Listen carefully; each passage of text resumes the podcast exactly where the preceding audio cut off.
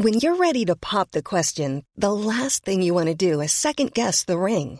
At Bluenile.com, you can design a one of a kind ring with the ease and convenience of shopping online. Choose your diamond and setting. When you find the one, you'll get it delivered right to your door. Go to Bluenile.com and use promo code LISTEN to get $50 off your purchase of $500 or more. That's code LISTEN at Bluenile.com for $50 off your purchase.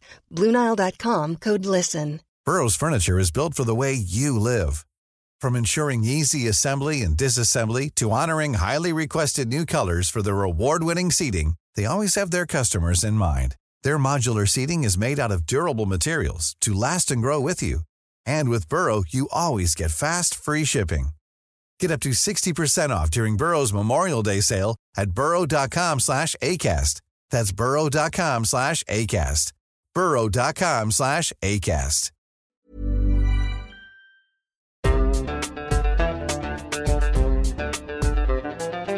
بودكاست صوت.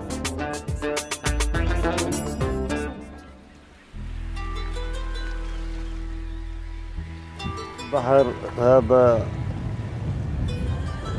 عالم ثاني. شو ما تشوف بالبحر ما شفتش إشي. في شغلات يعني تقدر تقول اللي, اللي أنا شفتها غيري ما شافهاش. كان السمك بوفرة كبيرة موجود. كان السمك تخيل لما يطلع السمك تطلع عليه زي الفضة يبرق برق. هذه مهنته خلص ما بقدرش. الوقت الفلاح بيقدر يتنازل عن الأمر. لا يمكن وإحنا نفس العملية بحرنا بحر الأبيض المتوسط. سمكته بتختلف عن باقي السمك العادي بحب البحر لما يزوم وعشق صرخته في الريح وأحس في موجه شوق مكتوم. لناس حرة وحياة بصحيح. بحب البحر اللي سمعناه أصوات صيادين من فلسطين. عاشوا تجارب الصيد في أماكن مختلفة على امتداد الساحل. كان في حنين مشترك بينهم للبحر في الماضي قبل ما يضيق عليهم وينتركوا في فراغات ممزقة ومحاصرة بعد استعمار فلسطين. في أحلامي تعيشني. أرض فلسطين المحتلة بجاورها البحر الأبيض المتوسط من الشمال الغربي. مدن مثل يافا وعكا وغزة كلها مطلة على هالبحر. أرض محتلة بتطل على بحر محتل كمان. بشواطئه وقواربه وحتى سمكه. ملوش أول ملوش آخر. أنا تالا العيسى من فريق صوت. تعاوننا في هاي الحلقة من بودكاست خرائط اللامكان مع المتحف الفلسطيني لنحكي عن محاصرة مهنة الصيد تحت الاحتلال الإسرائيلي. رح أترككم مع حنين صالح من المتحف.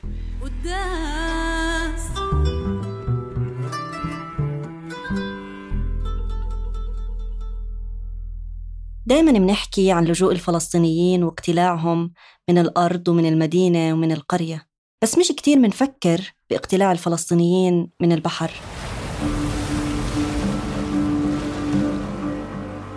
لما نجرب نبحث أونلاين عن الصيادين في فلسطين منلاحظ نقص في المراجع التاريخية حول تاريخ الصيد بهالبلد. تطلع لنا بشكل أساسي نتائج بحث حول الانتهاكات الاستعمارية بحق الصيادين تحديداً في غزة.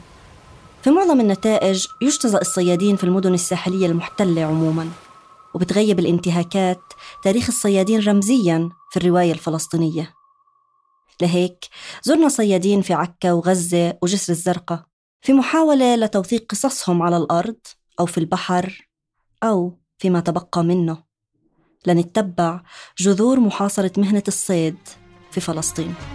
عندك بحرية يا ريس سمر شرقية. يا ريس. عندك بحرية يا ريس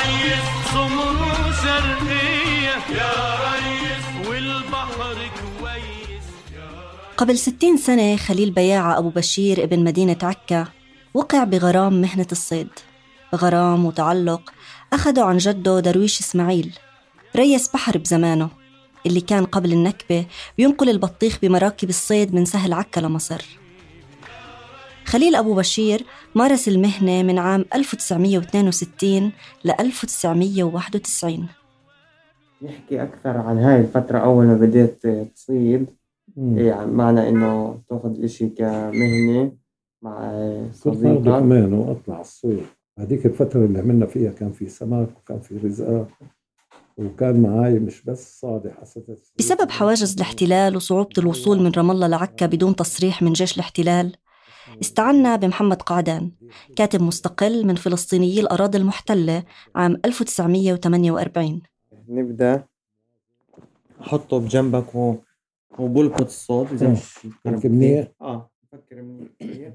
محمد زار أبو بشير بياعة ببيته في عكا القديمة وسجل معه وعكا معروفة في تاريخها اللي موجودين فيها الصيادة من أمهر الصيادين في الشرق الأوسط كله بال 48 قبل ال 48 بحكيك أنا آه. بال 44 بال 45 مم. كان الصيد كتير جيد وكان أسماك كتيرة وكان الصيد يعني بدك تقول مش متطور كل الأشباك كانت من قطن. قطن. آه إلا شباك قطن اليوم آه. شباك نايلون زي زي المغناطيس بتسحب السمكة. كانت شباك قطن وكانوا العالم يعني على نيتها. يفوت الصياد البحر القديم يلبس اللباس العربي. أغلبيتهم كانوا يلبسوا آه، شراويل عربيه مع قمصان. آه آه الشراويل والشملي على دائر وسطه يفوت قبل ما ينزل على ما كانش في آه، موتورات لنشات يعني زي ما تقول على البخار. غير كان في لنشين واحد عند دار الأطرق اللي هن إخوالي حوالي سبعة ثمانية إخوالي وواحد عند دار المنضبورة دار المنضبورة وأبو خضر. كانوا يفوتوا قبل ما ينزلوا على فلوكة الصيد يم- يمسك الحفاي وينزل حافي ينزل على الفلوكة. وكانوا أتقياء يعني مناح فيش مشاكل بيناتهم أبدا.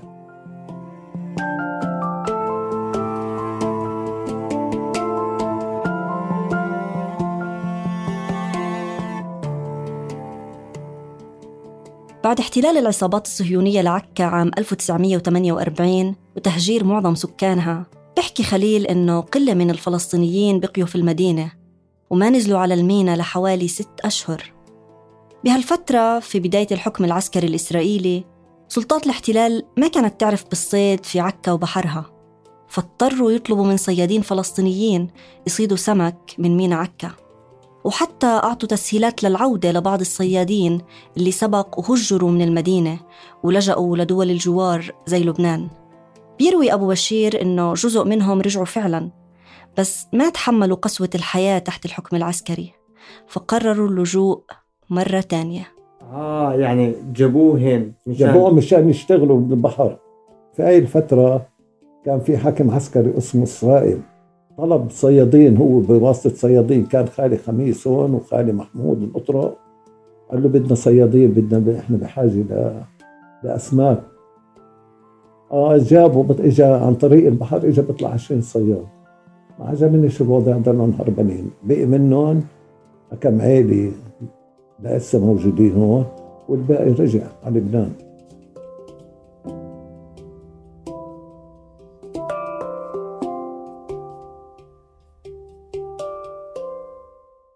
ومع مرور عدة سنوات في ظل الحكم العسكري الإسرائيلي تغيرت حياة الصيادين اللي بقيوا في عكا.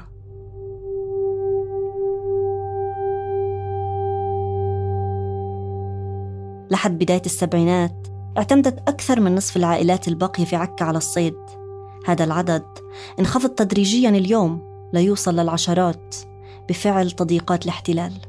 كان هناك الصيد بدائي مش زي اليوم اليوم الصيد غير شكل اليوم الصيد في عندك آه، كله على الأجهزة. في عندك السونار في عندك أجهزة بتقيس المي تعرف نوع الأرض تعرف المسافات كله. هاي موجود اليوم والصيد اتطور كتير اليوم. مع الأسف مع الأسف أيضا الصيادين الفلسطينيين مش مستفيدين من هذا التطور. الاحتلال الإسرائيلي اليوم بيمنع الصيادين في عكا من استخدام أدوات الصيد اللي مسموح لشركات الصيد الإسرائيلية تستخدمها. مثل الأقفاص الحديدية اللي بتنوضع في البحر لتجميع الأسماك وصيدها. وهاي بس أحد أشكال التضييق الممنهج اللي عم بتحاصر مهنة الصيد وبتقلل أعداد ممتهنيها بين أهالي الساحل الفلسطيني. المهم أحوال الصيد إسا في الوقت الحاضر عدم. البحر بالكاد يطلع. معاشه مصروفه وهلا لسه بعدهم. آه. آه. و- والوضع فيش يعني هسه هسه بتقدرش تقول في مينا مينا صرت زي ما كانت اول هسه المينا تحولت لسياحة. خربوه من الضيق ضيقوا عليهم هم ممنوع هم ممنوع هم مخالفين هون جزء هون يعني عموا قلبهم للصيادين دلهم شوي شوي شوي لحتى أخذوا المينا. المينا الصيادين أصبحت مينا سياحية اللي موجودة فيها المارينا والصيادين صاروا ينعدوا على الأصابع من بعد ما كانوا فوق المية.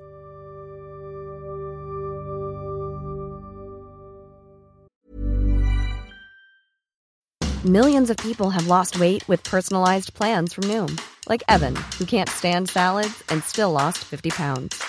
Salads, generally, for most people, are the easy button, right? For me, that wasn't an option. I never really was a salad guy. That's just not who I am. But Noom worked for me. Get your personalized plan today at Noom.com. Real Noom user compensated to provide their story. In four weeks, the typical Noom user can expect to lose one to two pounds per week. Individual results may vary. I'm Sandra, and I'm just the professional your small business was looking for. But you didn't hire me because you didn't use LinkedIn jobs. LinkedIn has professionals you can't find anywhere else, including those who aren't actively looking for a new job but might be open to the perfect role, like me. In a given month, over 70% of LinkedIn users don't visit other leading job sites. So if you're not looking on LinkedIn, you'll miss out on great candidates like Sandra. Start hiring professionals like a professional. Post your free job on linkedin.com/people today. بيتعمد الاحتلال تقليل مساحة الصيد المسموحة للفلسطينيين من خلال إغلاق مساحات على اعتبارها نقاط عسكرية تابعة لمدرسة جيش البحرية غير وضعه للألغام في قلب البحر واللي بتبعد الأسماك وبتصعب الصيد بطبيعة الحال. أنا اليوم رحت بدي اشتري سمك. رحت على مسمك بعرفه بعكا قال لي اليوم ما فيش أبو بشير استنى لي كمان يومين ثلاثة. لقيت السمك لقيت السمك يعني اللي تأكله وتنبسط فيه؟ فيش انقطع السرغوص وانقطع الحداد هاي انواع سمك بسمي لك إياه. السرغوص والحداد والغنبار هذا كله انقطع السرديني اللي تفوت الكميات هائله صارنا أربع خمس سنين مش شايفين حبة سرديني.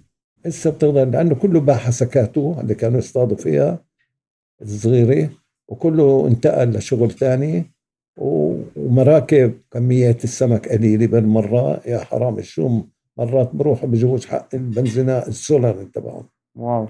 وتبعون الفلايك الصغيرة بالكاد يطلعوا البنزينات لا يصدف له هيك صدفه يوم يلاقوا لهم كوب سمك يحطوه الوضع كان صعب بالنسبة للصيد. هسه بتقدر تقول اليوم في بس ثلاث مراكب تحمل رخصة للصيد في عكا. شمسك يا بلدي عكا. ما بتتغطى بشماسي والقمر العالي فوقك. شمسك يا بلدي عكا. لو نزلنا في الخريطة للجنوب على امتداد الساحل منلاقي حالنا في مدينة حيفا. وإذا مننزل كمان شوي حوالي 30 كيلومتر للجنوب منوصل قرية صامدة في وجه تضييقات الاحتلال. تعتبر اليوم القرية الفلسطينية الوحيدة المطلة على البحر اللي ما تعرضت للتطهير العرقي الكامل عام 1948 اسمها جسر الزرقاء. قبل النكبة كانت مساحتها حوالي 12 ألف دنم وبعديها تصادرت غالبية أراضيها لصالح المستوطنات الزراعية ومشاريع البنى التحتية الإسرائيلية. المقابلة التالية أجريناها في المتحف الفلسطيني في قرية جسر الزرقاء. نسمع فيها الصياد خليل ابن جسر الزرقاء بيتحدث عن خصوصية الصيد في قريته. خليل ديب علي جربان من جسر الزرقاء خلق هون وأبوي خلق هون في البلد هاي.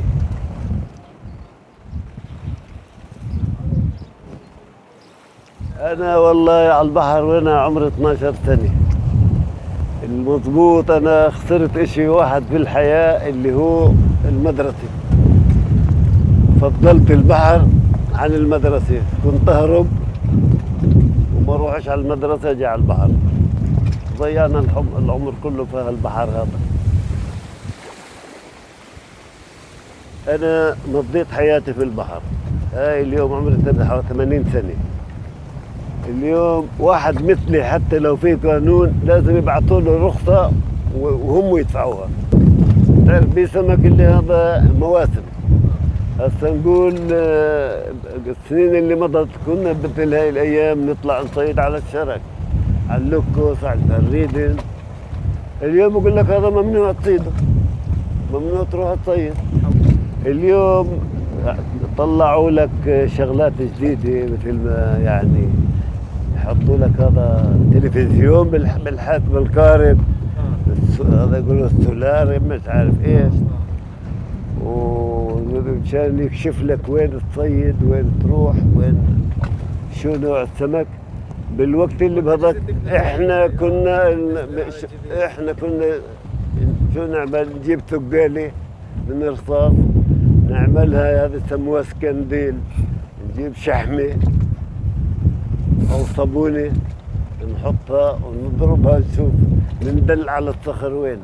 بعد مع الوقت صرنا يعني نعرف وين الصخرات اللي بالبحر بدون تلفزيون. قديش المي غمقها بدون هاي الشغلات كلها. يعني نعرف صرنا نعرف البحر مثل ما نعرف بيوتنا.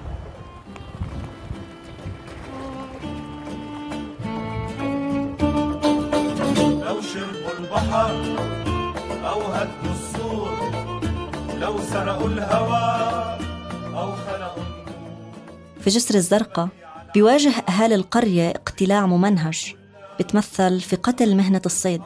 من خلال عدة إجراءات منها إلقاء المخلفات الصناعية ومخلفات الأسلحة التالفة في البحر واللي عم بيقلل من كمية وتنوع الأسماك الموجودة. في كثير سمك اللي انقرض بطل يبين مثلا عندك سمكة المسكار هذه كانت بنت البلاد.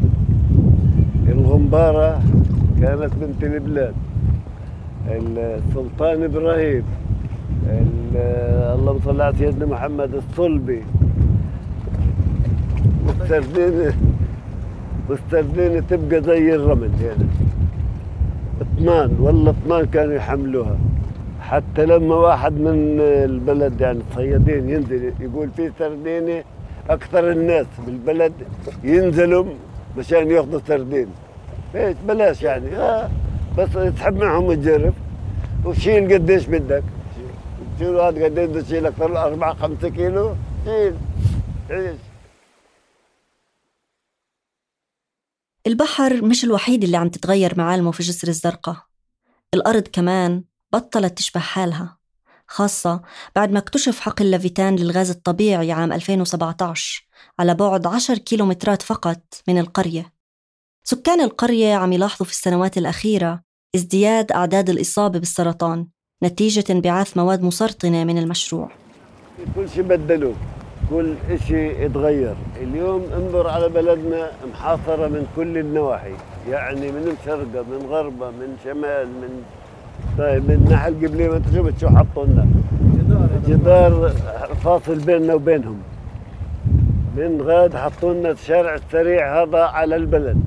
ظلت هاي النتفة اللي من البلد لهنا للبحر لحد اليوم. يعني أهل البلد مش قادرين يعملوا بها ولا شيء.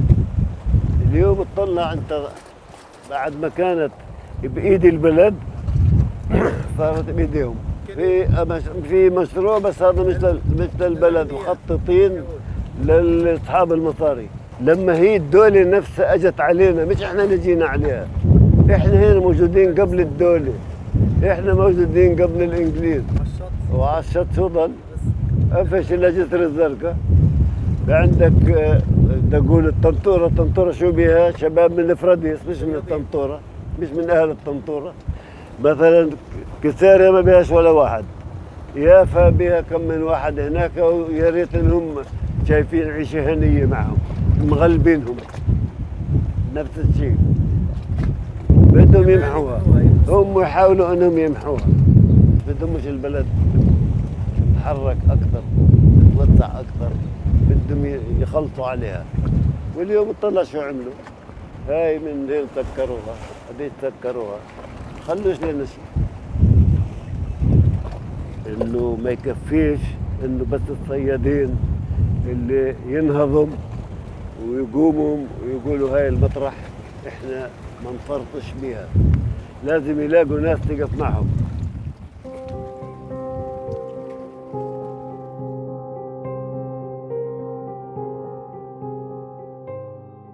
اليوم بيواجه أهالي القرية وصياديها الاحتلال في معركة قضائية في سبيل المحافظة على ملامحها وهويتها التاريخية. خصوصا أنه ما تعرف بسلطة الطبيعة رصدت ميزانية بقيمة 22 مليون شيكل يعني ما يقارب 7 مليون دولار لتطوير المينا. وهاي مجرد ذريعة يستخدمها الاحتلال باستمرار لنهب الأراضي أكثر وأكثر البحر ما تلاقيش مثله يعني لو تروح تفر العالم كله لو تروح تفوت على كل المتاحف فاهم؟ نفسك ما بترتاح إلا هنا إلا في البحر. يعني لما تيجي هنا أنت تنسى كل شيء جاي على بالك. بس تفكر بالأشياء المنيحه في البحر. شو البحر؟ بس فيش مثل البحر. يعني إذا جيت تسألني أنا ما بدلهوش ولا بأي شغلة بالعالم. البحر. ما بدلهوش. آه والله. بالنسبة إلي البحر حياة.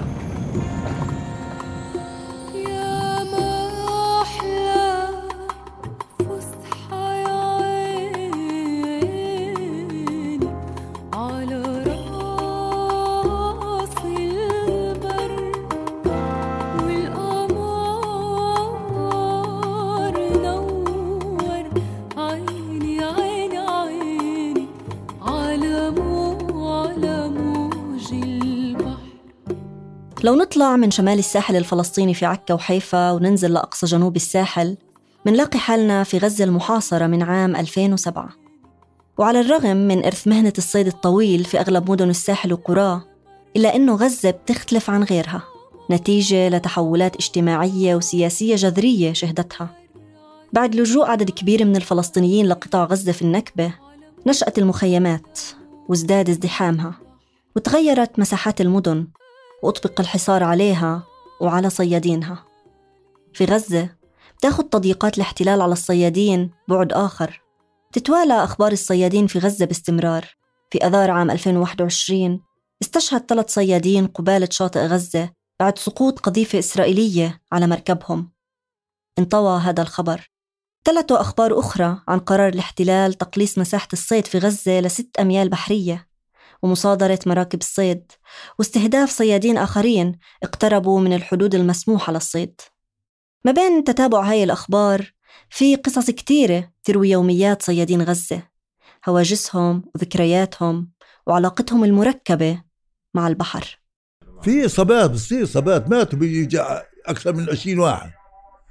ماتوا بيجي 20 واحد. أنا ابن ابن استشهدوا مات ابن عمي برضك استشهدوا مات طخوا اليهود في البحر. يعني اليهود ما عليهم رباط يعني. عمرهم؟ هذا صوت الصياد محمد أبو ريالة من غزة. لاجئ من بلدة حمامة المهجرة.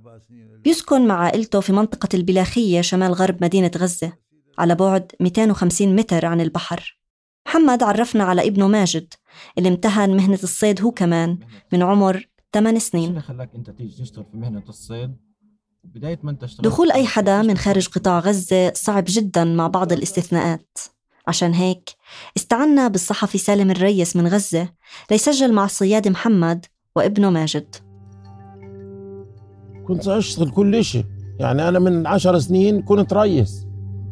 كنت أتحمل مسؤولية وأنا عمري عشر سنين. أخذ السفينة وأطلع فيها وأخذ عمال وأسرح معاهم وأسرح معهم أنا مسؤول عنهم. وأنا عمري عشر سنين.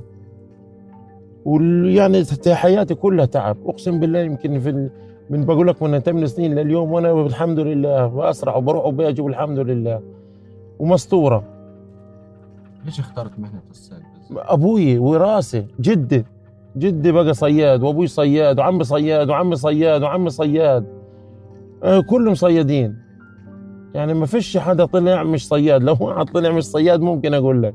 بس كل العيلة عندنا صيادين. من سيدي وعمامي كلهم صيادين.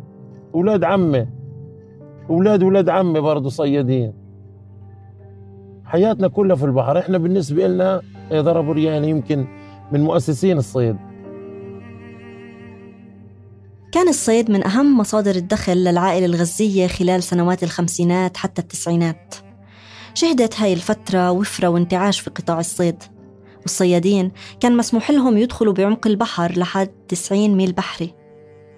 عام 1993 نصت اتفاقية أوسلو على إتاحة 20 ميل بحري للصيد يعني 10% فقط من الحد المسموح فيه دولياً بناء على ميثاق الأمم المتحدة لقانون البحر. وبعد فوز حركة حماس بالانتخابات التشريعية عام 2006 ووقوع الانقسام الفلسطيني ومن ثم سيطرة الحركة على قطاع غزة قلص الاحتلال الإسرائيلي هالمساحة لست أميال بحرية فقط.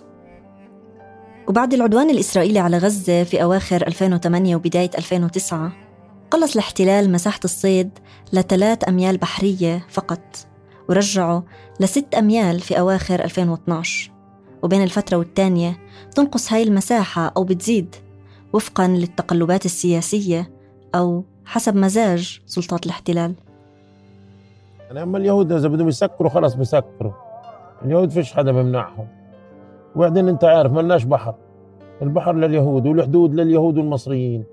ما حدش له شيء الفلسطينيين ما لهمش شيء في البحر. تتجلى التضييقات على الصيادين الغزيين كمان في قدرة الاحتلال على منع المعدات اللازمة للصيد أو لإصلاح وبناء القوارب من الدخول لقطاع غزة. بيضطر الصيادين لمحاولة تصليح المحركات والشباك بعد تعطلها بدل ما يجيبوا بدالها.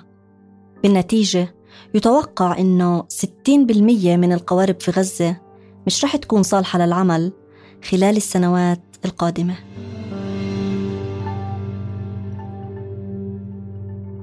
حاليا هم منعين ال- الفبر منعين المكن منعين ال- النواضير بدل الغطاسي البواريد الصيد بواريد الصيد منعينهن وفي كتير يعني حاجات أنا ما أقدرش أقول لك السلك اللي زي السلك اللي من الصيد فيه يعني بحطوا له الونش منعينه. في حاجات كتير يعني مانعين كمان المواتير الكبار يمرقن حتى ال 400 حصان بقى زمان يجيبوا اللي زي القدو اللي زي هذول يجيبوا مواتير للأنشات عندهم.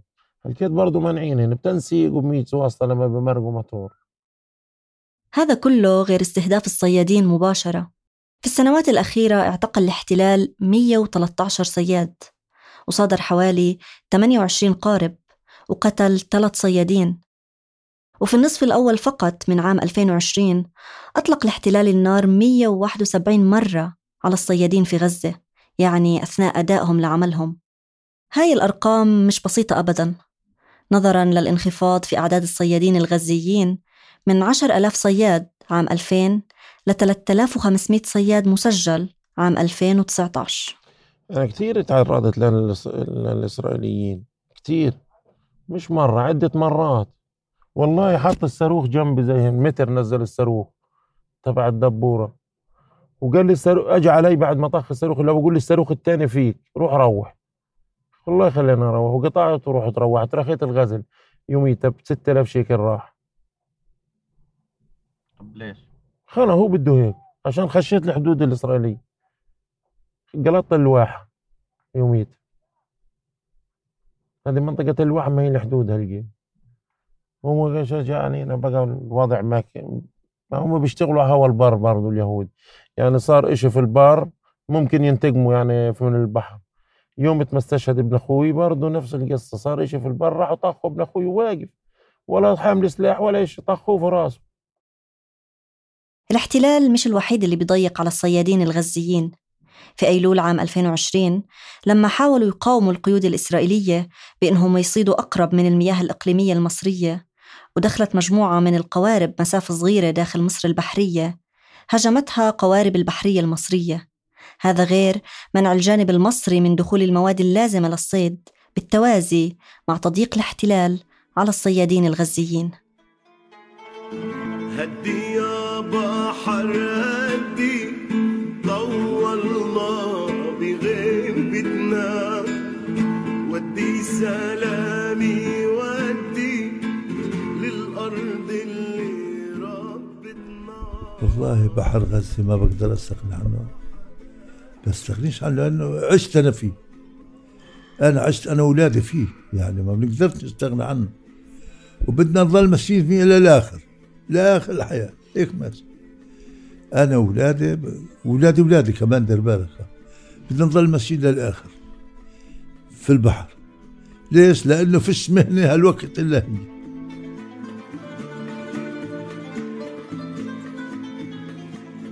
برغم قساوة مشهد الصيد بغزة ما توقف ماجد عن مشواره اليومي باتجاه البحر من أكثر من 30 سنة. والله إحنا ما إلنا ميعاد للصيادة. ممكن تكون نايم يجيك تلفون يقول لك في سمك نطلع. ممكن يتصل عليك الصبح الساعة 6 يقول لك نطلع. إحنا عادتنا بنطلع 6 خمسة الصبح خمسة ونص الصبح عادتنا هاد. أما في أيام بنيجي من في الليل المغرب بعد العصر يعني ملناش ميعاد. ميعاد ثابت ما فيش للصياد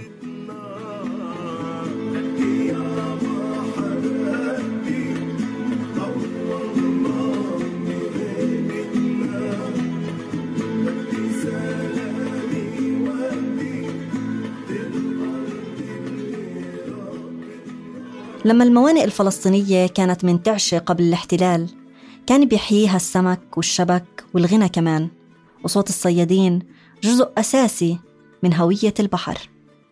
إيش كنتوا تغنوا وانتوا بتصيدوا؟ غني؟ يا رب الخير تزيده يا رب. غني لنا اي شيء من كنتوا تغنوا؟ والله يا شيخ بدي أقول لك أنت بدك غنيوي هذه تكون مجموعة. وهذا مجموعة ما فيش عندها مجموعة تقول لك إياها. هذه بدها مجموعة اللي تغنيه يا رب الخير تزيد يا رب. وقتيش الصياد بغني؟ وقت لما تصيد تصيد كويس. لما تصيد كويس هنا بصير بقول لك إيش اللي بدك إياه. آه والله إيش اللي بدك إياه بقول لك إياه الصياد وفيش واحد صياد إلا عنده غنيه ولا لمهنته كله عنده مهنة وعنده صيد وعنده.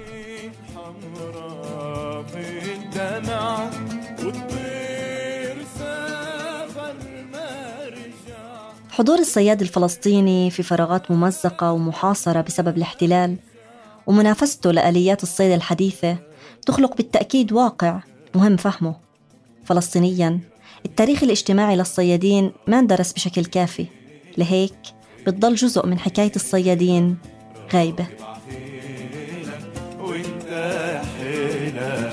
ماشي علينا.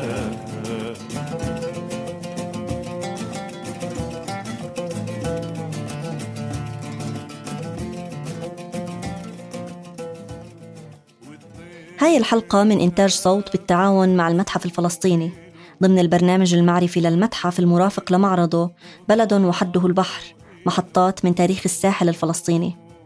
استندت هاي الحلقة على روايات صيادين ضمن تركيب فني في المعرض للباحث أشرف حمدان.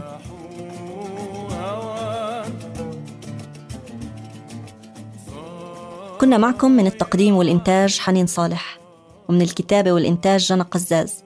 ومن البحث مرح خليفة ومن التسجيلات الميدانية محمد قعدان وسالم الريس ومن التحرير محمود خواجة الهندسة الصوتية لمحمود أبو ندى. شكر خاص للباحث والموسيقي إلياس مرجية وللورا صايج من دائرة الإعلام في جامعة بير زيت وللصيادين اللي شاركونا تجاربهم على امتداد الساحل الفلسطيني. سلامات.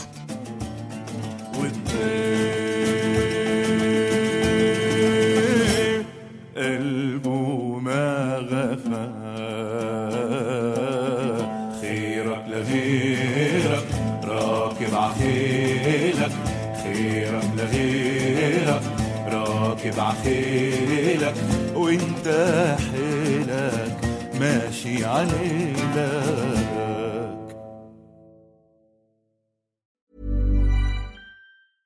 Want flexibility? Take yoga. Want flexibility with your health insurance? Check out United Healthcare Insurance Plans. Underwritten by Golden Rule Insurance Company, they offer flexible, budget friendly medical, dental, and vision coverage that may be right for you. More at uh1.com. Planning for your next trip? Elevate your travel style with Quince. Quince has all the jet setting essentials you'll want for your next getaway, like European linen, premium luggage options, buttery soft Italian leather bags, and so much more. And is all priced at 50 to 80% less than similar brands. Plus, Quince only works with factories that use safe and ethical manufacturing practices. Pack your bags with high-quality essentials you'll be wearing for vacations to come with Quince. Go to quince.com slash pack for free shipping and 365-day returns.